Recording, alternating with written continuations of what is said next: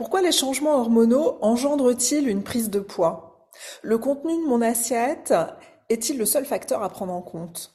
Est-ce que réduire le sucre, ça va suffire? La prise de poids pendant la périménopause et la ménopause, est-ce une fatalité? Je suis ravie d'accueillir aujourd'hui Raphaël Gruman, qui est nutritionniste et auteur de plusieurs livres autour des kilos et de la ménopause. Il va nous livrer cinq conseils pour éviter la prise de poids pendant la périménopause.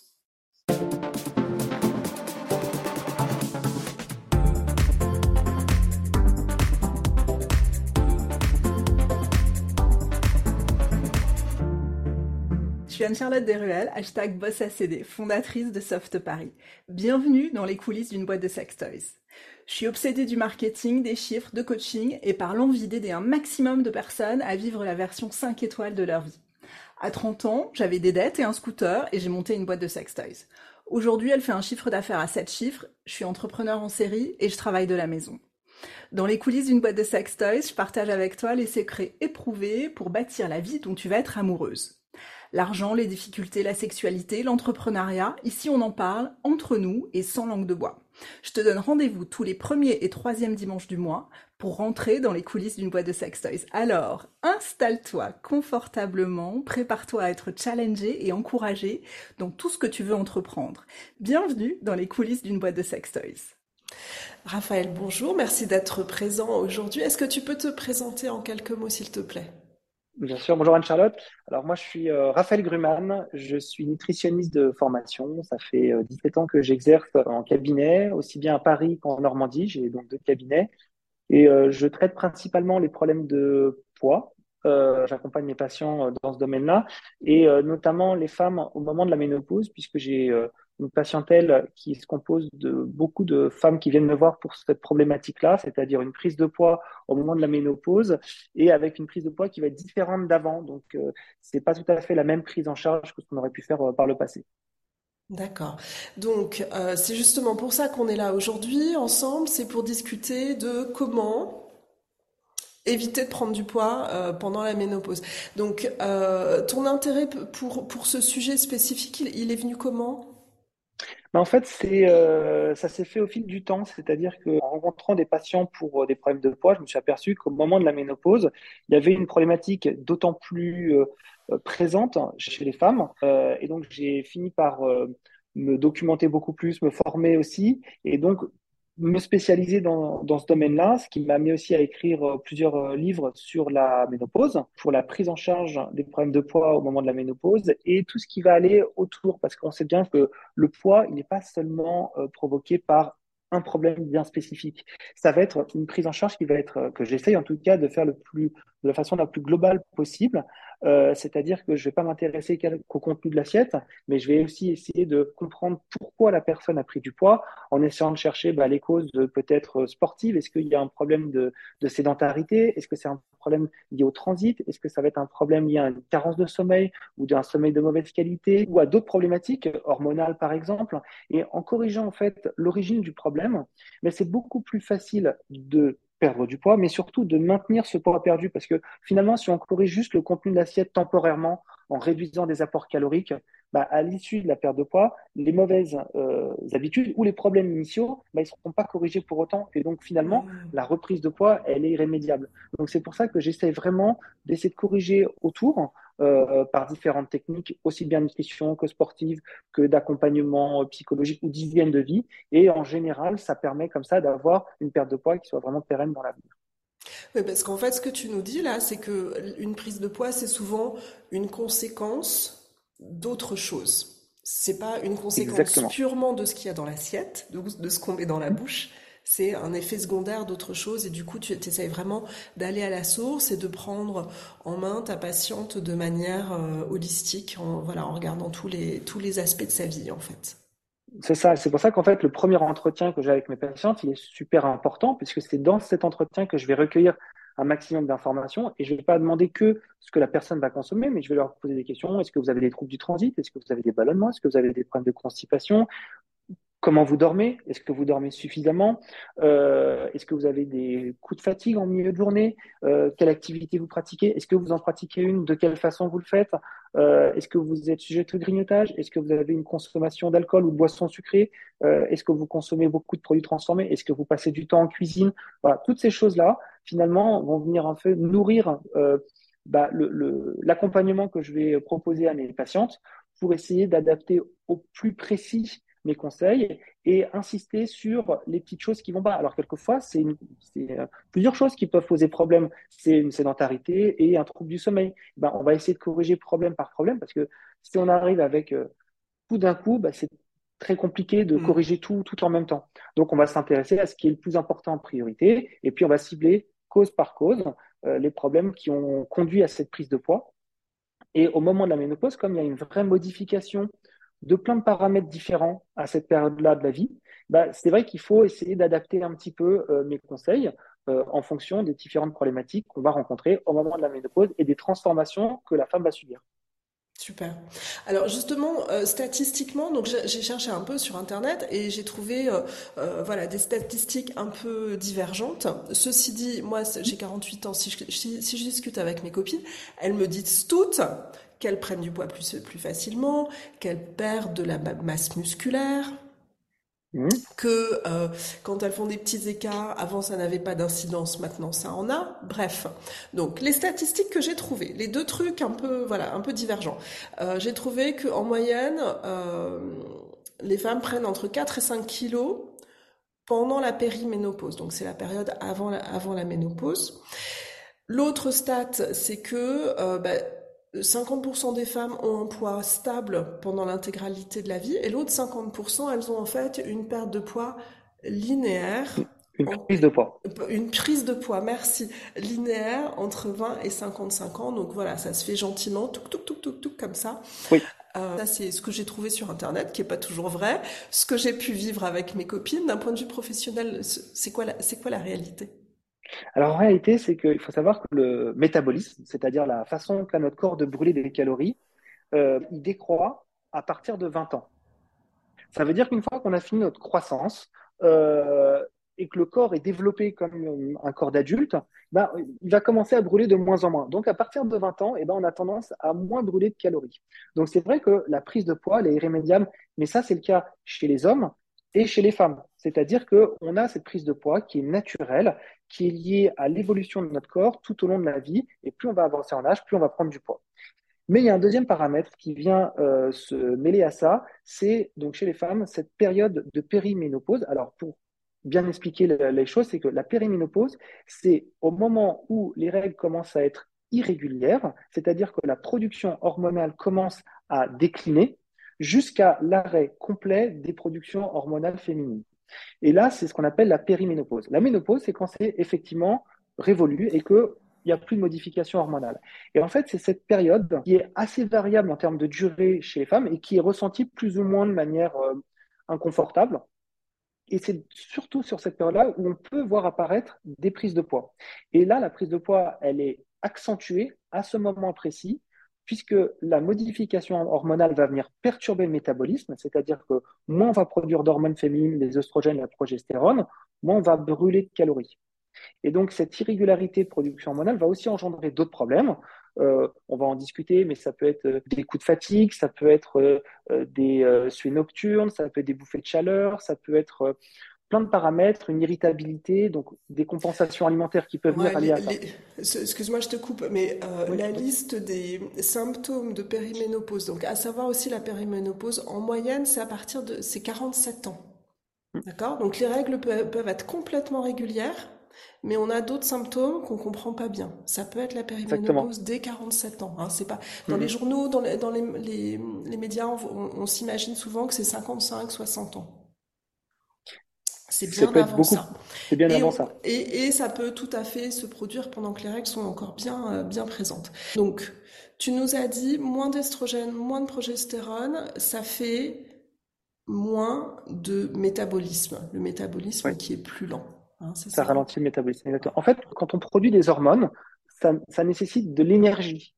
Produire des hormones, ça nécessite de l'énergie. Donc, du coup, vous allez brûler plus de calories quand les hormones commencent à décliner, euh, et ben forcément, le corps va utiliser moins d'énergie pour les produire, donc le métabolisme se ralentit. Ça veut dire que euh, si on ne change pas son, sa façon de faire, sa façon de s'alimenter, de pratiquer une activité physique, ben notre dépense énergétique réduit, mais si nos apports restent les mêmes, forcément, la, la, balance calorique fait que on va commencer à prendre un peu plus de poids.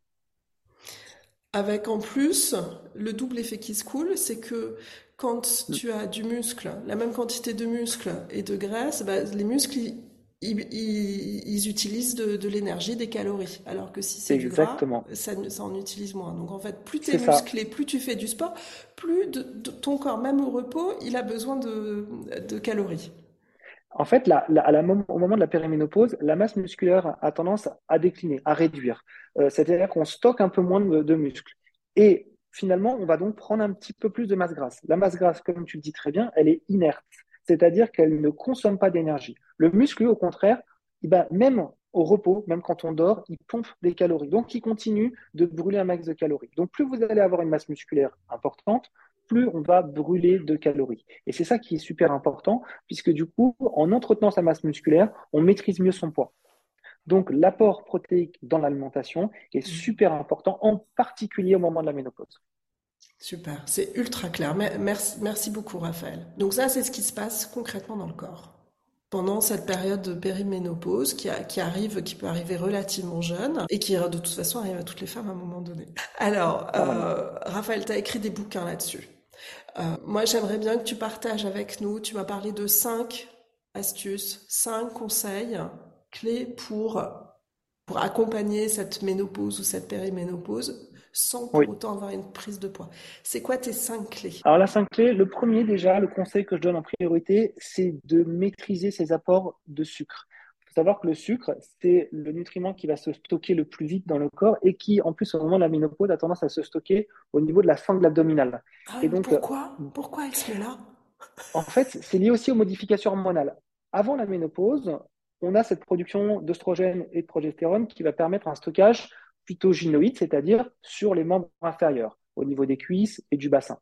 Après la ménopause, on a un stockage qui est beaucoup plus masculin, puisque du coup, on a plus de testostérone et moins d'oestrogène. Donc, comme les hommes, on a un stockage qui est plus ici. Et le sucre a cette faculté de se stocker beaucoup plus vite que les autres nutriments et de venir en particulier se localiser au niveau de l'abdomen. Non seulement c'est inesthétique, mais c'est aussi plus dangereux pour l'organisme, pour un risque métabolique, puisque ça va venir englober les organes, le foie, le pancréas, etc. Et donc, ça va venir perturber le fonctionnement de ces organes-là et donc apporter un risque cardiovasculaire supplémentaire. Donc, contrôler ses apports de sucre, donc éviter les grignotages ou tout simplement les aliments sucrés au sein de l'alimentation, ça, c'est une manière très importante déjà de contrôler son poids et de prendre soin de sa santé.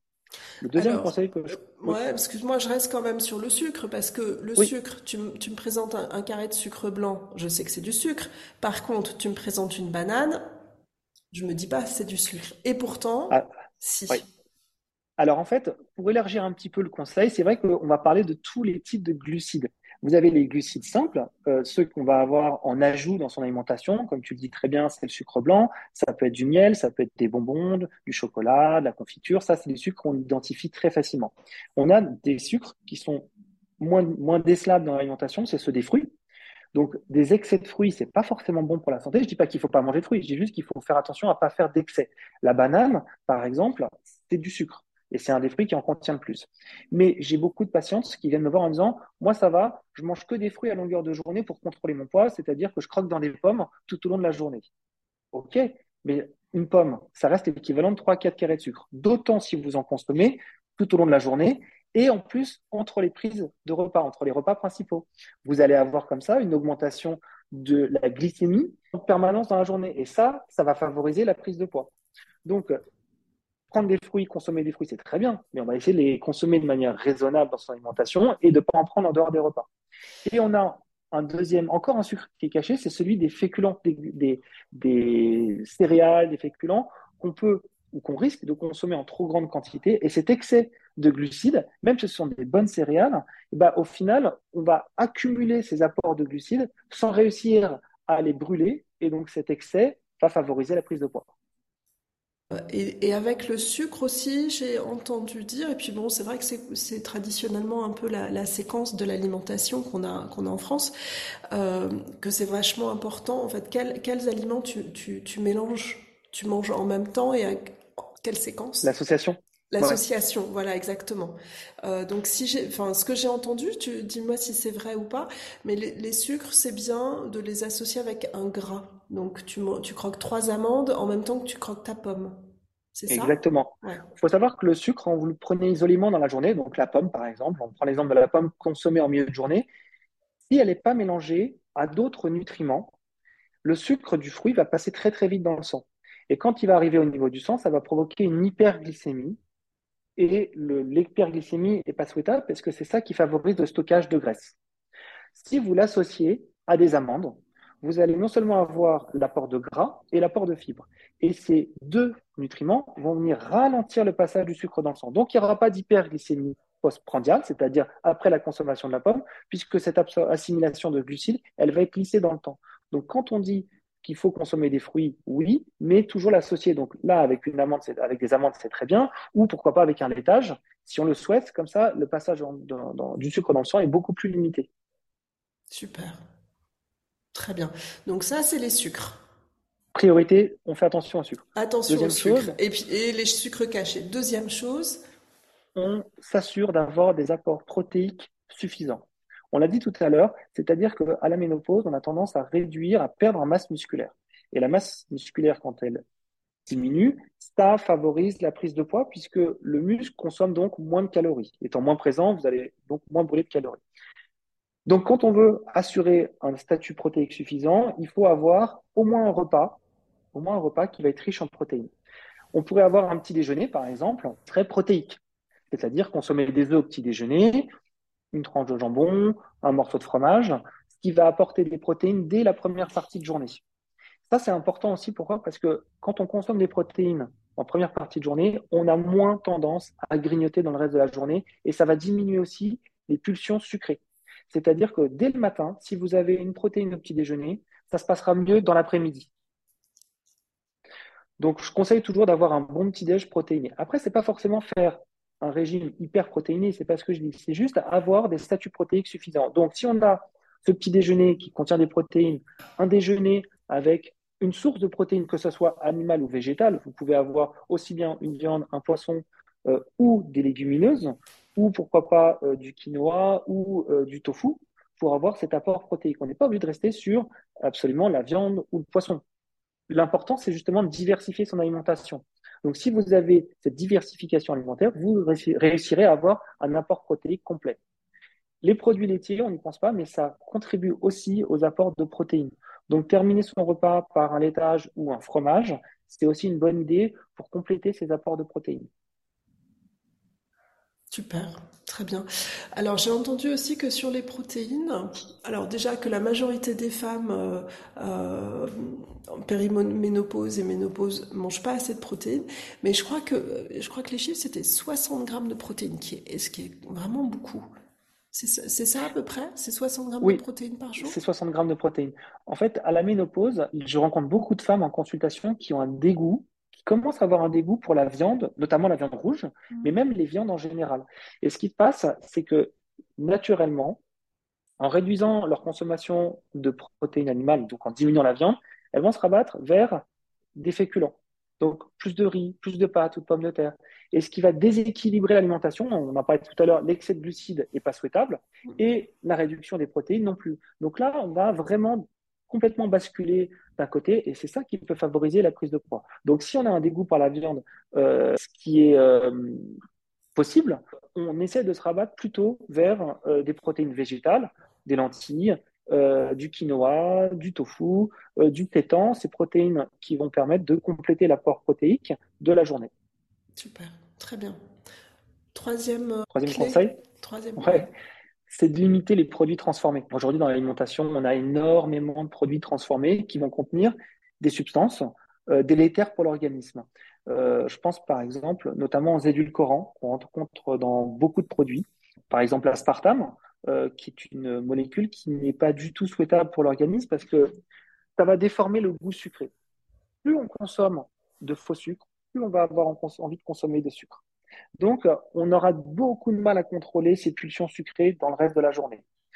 C'est pour ça que je déconseille les aliments qui contiennent de l'aspartame, des édulcorants en général. Et en plus de cet effet-là, c'est-à-dire d'augmenter les envies de sucrer, c'est que l'aspartame va venir abîmer le microbiote, c'est-à-dire les bonnes bactéries qu'on a au niveau du côlon.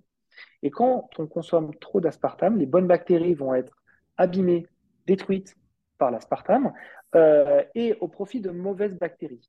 Ce qui se passe, c'est que ce déséquilibre du microbiote, la flore intestinale, va générer des pulsions sucrées encore plus fortes. Il faut savoir que l'intestin, c'est aussi un cerveau.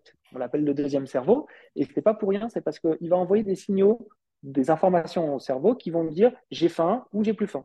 Et quand, ces bonnes bactéries vont être détruites, eh ben, il n'y aura plus ces signaux qui vont arriver au cerveau. Et donc, on va être capable de manger encore plus. Donc, je déconseille les produits transformés pour ces raisons-là, mais il n'y a pas que l'aspartame ou les édulcorants qui sont problématiques. Il y a tous les autres euh, additifs qu'on va rencontrer. Vous savez, c'est les E quelque chose quand on regarde sur les étiquetages, donc E machin, etc. Plus vous allez avoir de E quelque chose, et ben plus vous allez avoir d'additifs qui peuvent avoir des interactions sur notre microbiote, sur notre fatigue, sur notre cerveau, etc. Donc, je déconseille effectivement tous les produits transformés, en particulier au moment de la ménopause. Mmh. Et, et en plus, dans les produits transformés, il y a des éléments je vais les appeler comme ça, qui sont même pas listés en fait, parce que les quantités sont tellement faibles qu'il n'y a pas d'obligation de les lister. Du coup, pas de produits transformés. concrètement, Raphaël, ça veut dire vraiment euh, essayer de manger au maximum des produits qui sont le plus proches de la terre possible, ou plus, plus proches de leur les version, plus bruts. les plus brutes, c'est ça. Ouais, ouais les, les, plus brutes, c'est-à-dire que d'une part, on fera attention à son portefeuille, parce qu'on sait très bien que les produits transformés, non seulement sont pas bons pour la santé, mais en plus ils sont coûteux. Donc, si vous allez essayer de cuisiner un tout petit peu, ça me va très bien. Euh, après, on peut très bien aussi faire du simple, c'est-à-dire quand vous prenez des produits surgelés. Je suis pas du tout contre les produits surgelés. Il suffit juste de les prendre bruts. Quand vous prenez, euh, je ne citer de marque, mais des sacs de, de courgettes surgelées, euh, juste coupés en tronçons, il n'y a aucun problème. Et c'est ultra pratique. Et moi, je le fais aussi. Euh, j'ai beaucoup de produits surgelés chez moi parce que ça fait partie du côté pratique de, ces produits-là. Mais il faut les prendre bruts, c'est-à-dire non transformés, pas cuisinés avec des sauces, parce que on sait très bien que dès que ça va être cuisiné, ben on va rajouter les, les industriels vont rajouter des, additifs. Nous, quand on va les cuisiner, et du sucre. Et nous, quand on va cuisiner nous-mêmes nos fameuses courgettes, et eh ben juste on va les faire cuire à la vapeur ou dans de l'eau bouillante, et ensuite on va les assaisonner, un peu d'huile d'olive, etc. Mais au final, on aura un produit qui sera sain pour notre mmh. santé, qui conservera un maximum de vitamines et de nutriments, et donc, euh, oui, pour les produits surgelés, mais bruts. Éviter les produits transformés. Et je savais pas, là, cette histoire d'aspartame, je savais pas que ça, que ça abîmait le microbiote. C'est vachement, euh, vachement intéressant. Il y a beaucoup d'études qui sortent maintenant pour dire que c'est effectivement, en plus d'être délétère pour la santé, mais ça abîme le microbiote. Ouais, ouais. Oui, donc la version sans sucre de ce que tu aimes boire, mais que tu sais qu'il faut pas boire 100%, euh, ça marche pas non plus. On, évite, on évite. Vaut mieux même une vraie canette euh, rouge. Ouais, une vraie canette de euh, temps en temps. il vaut mieux une vraie canette rouge de temps en temps qu'une une canette noire et rouge. D'accord. Exactement. Très bien. Activité physique. Ouais, ça c'est mon, quatrième, conseil. Ouais. Et ça va aller de pair avec le conseil sur augmenter sa masse musculaire. Euh, faut savoir que quand on pratique une activité physique, c'est pas juste dire je vais courir, parce que courir c'est bien, vous allez brûler des calories, donc vous allez entraîner votre rythme cardiaque, il en faut de l'activité cardio, mais il faut aussi du renforcement musculaire. On n'y pense pas souvent, on dit bah pour perdre du poids, je vais aller courir. C'est pas forcément une bonne idée. C'est une bonne idée en soi, mais il faut pas que ça soit limité à ça. Il faut aussi qu'il y ait une activité de renforcement musculaire. Le renforcement musculaire, il peut se travailler très facilement à la maison, sans matériel, sans rien. C'est faire des petits exercices de gainage. Le gainage, on n'a pas de risque de se blesser, on n'a pas besoin de matériel, on n'a pas besoin de tenue et ça prend pas beaucoup de temps. C'est par exemple faire la planche, vous savez, sur les avant-bras, vous vous mettez en position comme ça, le plus droit possible, vous allez renforcer comme ça votre sangle abdominale. Et on sait en plus qu'au moment de la ménopause, comme on a tendance à prendre un petit peu plus au niveau du ventre, en gainant le ventre, et bah du coup, on va avoir cet effet vraiment ferme au niveau des abdominaux. Et on peut aussi travailler la chaise. Vous savez, quand vous mettez dos au mur et que vous mettez en, angle droit comme ça, vous allez travailler les, les, muscles des jambes. Et ces exercices que vous pouvez pratiquer franchement 5 minutes tous les jours, ils vont être hyper efficaces pour entretenir la masse musculaire, donc développer cette masse musculaire qui va être consommatrice d'énergie, et en plus de ça, avoir le côté esthétique d'avoir le ventre plat. Donc, alors d'ailleurs, je, D'ailleurs, je, fais une, petite page de pub hein, pour euh, l'un de tes livres, euh, mm-hmm. mon, programme Ménopause Minceur, dans lequel il y a, tu, tu parles pas que de nutrition, mais tu donnes aussi des, vraiment des exercices, des, exercices de gainage, de renforcement, etc., qui sont simples à faire à la maison. Euh, et 10 minutes par jour, on, on réussit tous à trouver 10 minutes par jour. Ça, je l'ai écrit effectivement avec un coach sportif qui a vraiment essayé d'adapter les conseils au moment de la ménopause pour que ça soit le plus efficace dans un temps très limité parce qu'on le sait tous, on a tous une activité euh, assez prenante et donc il faut qu'on arrive à caser ça dans nos journées euh, surchargées et vraiment 5 à 10 minutes par jour, on a un vrai résultat. Donc, il ne faut pas dire, oh là, j'ai pas, j'ai que cinq minutes, ça sert à rien. Si, si, si, si, pendant cinq minutes, on a toujours le moyen de faire quelque chose d'intéressant. Et, et, il y aura du résultat. C'est ça qui est important euh, à souligner. Exactement. Et rapide. Et rapide. Donc ça, c'est le quatrième conseil, activité physique. On arrive du coup à notre, à ton dernier conseil. Oui. Le conseil sur le sommeil. Pendant la ménopause, ou en tout cas pendant la périménopause, le sommeil est souvent perturbé par ces modifications hormonales. On a peut-être des suées nocturnes, des bouffées de chaleur, des insomnies qui sont beaucoup plus fréquentes. Et ça, ce problème de sommeil, ça va avoir une répercussion directe sur le poids. Pendant la nuit, on a des hormones qui sont régulées, qui sont la gréline et la leptine. Ce sont deux hormones antagonistes qui vont venir réguler nos sensations de faim. Si on dort mal ou peu, ces hormones vont se déréguler. C'est-à-dire qu'on va avoir une augmentation de notre appétit qui peut se produire dans la journée. Et il y a une troisième hormone qui agit pendant la nuit, qu'on régule pendant la nuit, c'est le cortisol. Cortisol, c'est l'hormone du stress. Quand on dort peu ou mal, le cortisol a tendance à augmenter. Et en augmentant, il va provoquer une insulinorésistance. Qu'est-ce que ça veut dire? Ça veut dire que l'insulinorésistance, elle va favoriser le stockage des graisses. Donc si on dort mal ou trop peu, trop peu, c'est-à-dire des nuits de 6 heures, c'est considéré comme des trop petites nuits. On a cette dérégulation des hormones qui vont engendrer une prise de poids euh, par la suite. Maintenant, c'est bien beau de dire qu'il faut mieux dormir, mais il faut aussi réussir à trouver des solutions qui vont nous permettre de mieux dormir. Déjà, la première chose, c'est d'essayer de ne pas avoir un dîner trop lourd. Quand on dîne trop lourd le soir, surtout en consommant trop de graisse et de graisse cuite, donc tout ce qui est friture par exemple, on évite de les consommer le soir, puisque là, ça va retarder l'endormissement, ça va perturber la qualité du sommeil. Tous les excitants, le café, le thé, qui sont des excitants. Le chocolat, on n'y pense pas souvent, mais le chocolat est un excitant qui peut provoquer euh, en fait un problème de sommeil. On peut essayer de consommer, à contrario, un laitage. Le soir, quand vous consommez un laitage, par exemple le, un yaourt tout simple, contient un acide aminé qu'on appelle le tryptophane. Et ce tryptophane est un précurseur de la mélatonine. La mélatonine étant l'hormone du sommeil. Donc, si vous avez cette consommation de laitage, pas trop calorique, pas trop gras, vous aurez un sommeil de meilleure qualité. Très bien, c'est ultra clair. Merci Raphaël. Euh, alors c'est vrai que la qualité du sommeil, moi j'ai lu aussi, euh, j'avais rien lu autour du, lien entre la qualité du sommeil et du poids et du besoin de grignoter, etc., des, effets sur, euh, sur les hormones dont tu viens de parler. Moi j'avais lu des choses aussi par rapport justement euh, au stress et par rapport euh, aux émotions, etc. Et donc tout ça, tout ça, une fois de plus, c'est vachement pertinent euh, euh, pour pour, les, pour la périménopause. Est-ce que tu peux peut-être, pour, on va finir là-dessus, Raphaël, est-ce que tu peux nous parler de tes quatre livres, parce que tu as quand même écrit quatre bouquins là, sur ce sujet. Ils sont tous différents, ils ont tous un angle différent, mais du coup, ils sont tous pertinents. Oui, alors le premier, ça s'appelait donc La ménopause sans les kilos, qui est un livre que j'ai écrit donc plutôt basé sur ma technique euh, de programme alimentaire et d'hygiène de vie. Parce que du coup, encore une fois, ça, recoupe un petit peu toutes les, tous les conseils qu'on a pu donner euh, aussi bien dans l'assiette que sur la qualité euh, de, vie. Euh, le deuxième livre que j'ai écrit avec une naturopathe qui s'appelle la Bible de la ménopause et de la naturopathie. Donc là, on va s'attacher aussi aux problèmes de poids, mais tous les problèmes qu'on peut rencontrer pendant la ménopause. On n'en a pas parlé, mais il y a peut avoir par exemple aussi euh, tout ce qui est euh, sécheresse vaginale. On peut avoir d'autres problématiques euh, avec des, cheveux de moins bonne qualité, des ongles un peu plus cassants. Donc vraiment, on va essayer de, de couvrir toutes les problématiques qu'on peut rencontrer à la ménopause avec l'aide de la naturopathie. Le troisième livre était donc mon programme ménopause minceur qui a été euh, écrit avec le coach sportif qui va associer et l'alimentation et des techniques sportives spécifiques au moment de la ménopause. Et le dernier qui vient juste de sortir, il y a un mois et demi, qui est un livre de recettes. C'est 100 recettes pour la ménopause qu'on trouve actuellement en librairie ou sur Amazon. Super, très bien, très bien, très bien. Un grand merci Raphaël. Euh, peut-être euh, comme petit mot de la fin, moi j'aimerais euh, donner un message positif de. Je pense qu'il faut repenser la, la, ménopause comme un nouveau printemps. En fait, c'est un nouveau début, c'est une nouvelle phase dans la vie.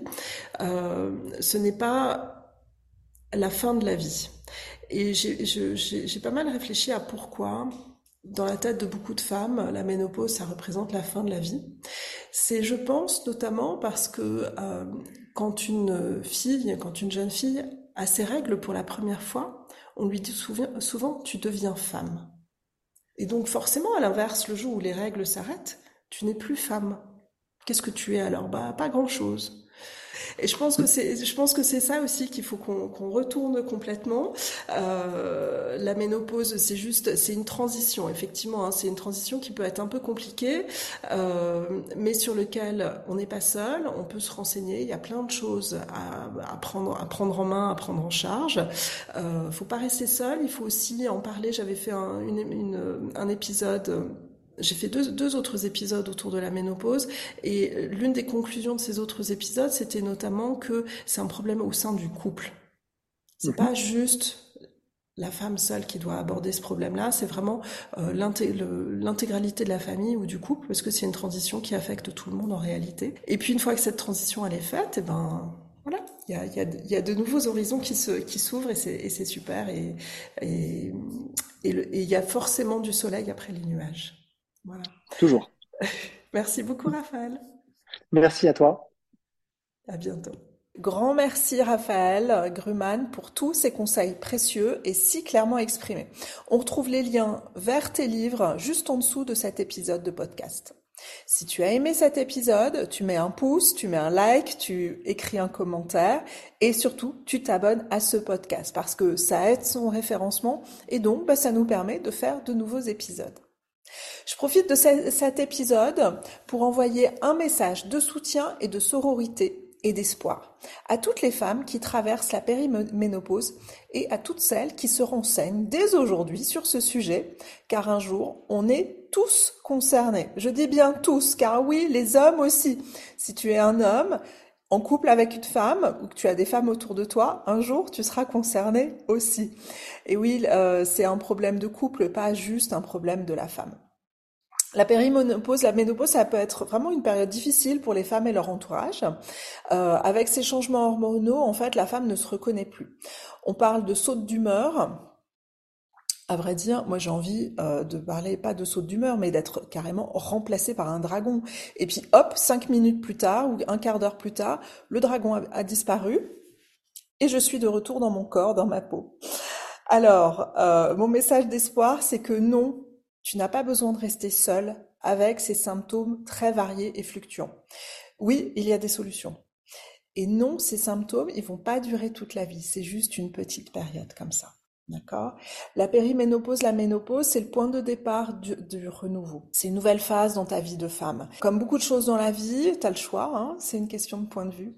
Tu peux regarder le, le verre à moitié vide ou à moitié plein tu choisis ton point de vue. Alors, tu te doutes bien, si tu me connais un peu, que moi, j'ai choisi, le mien. Je te dis à bientôt. Tu viens de finir un nouvel épisode des coulisses d'une boîte de sex toys. Yes Est-ce que ça s'est passé bien trop vite pour toi aussi? Si cet épisode t'a plu, abonne-toi au podcast, mets une note, quelle que soit la plateforme que tu utilises pour l'écouter, et suis Soft Paris sur les réseaux sociaux. Je te donne rendez-vous pour le prochain épisode, tous les premiers et troisièmes dimanches du mois. Même micro, même énergie, et encore plus de folie.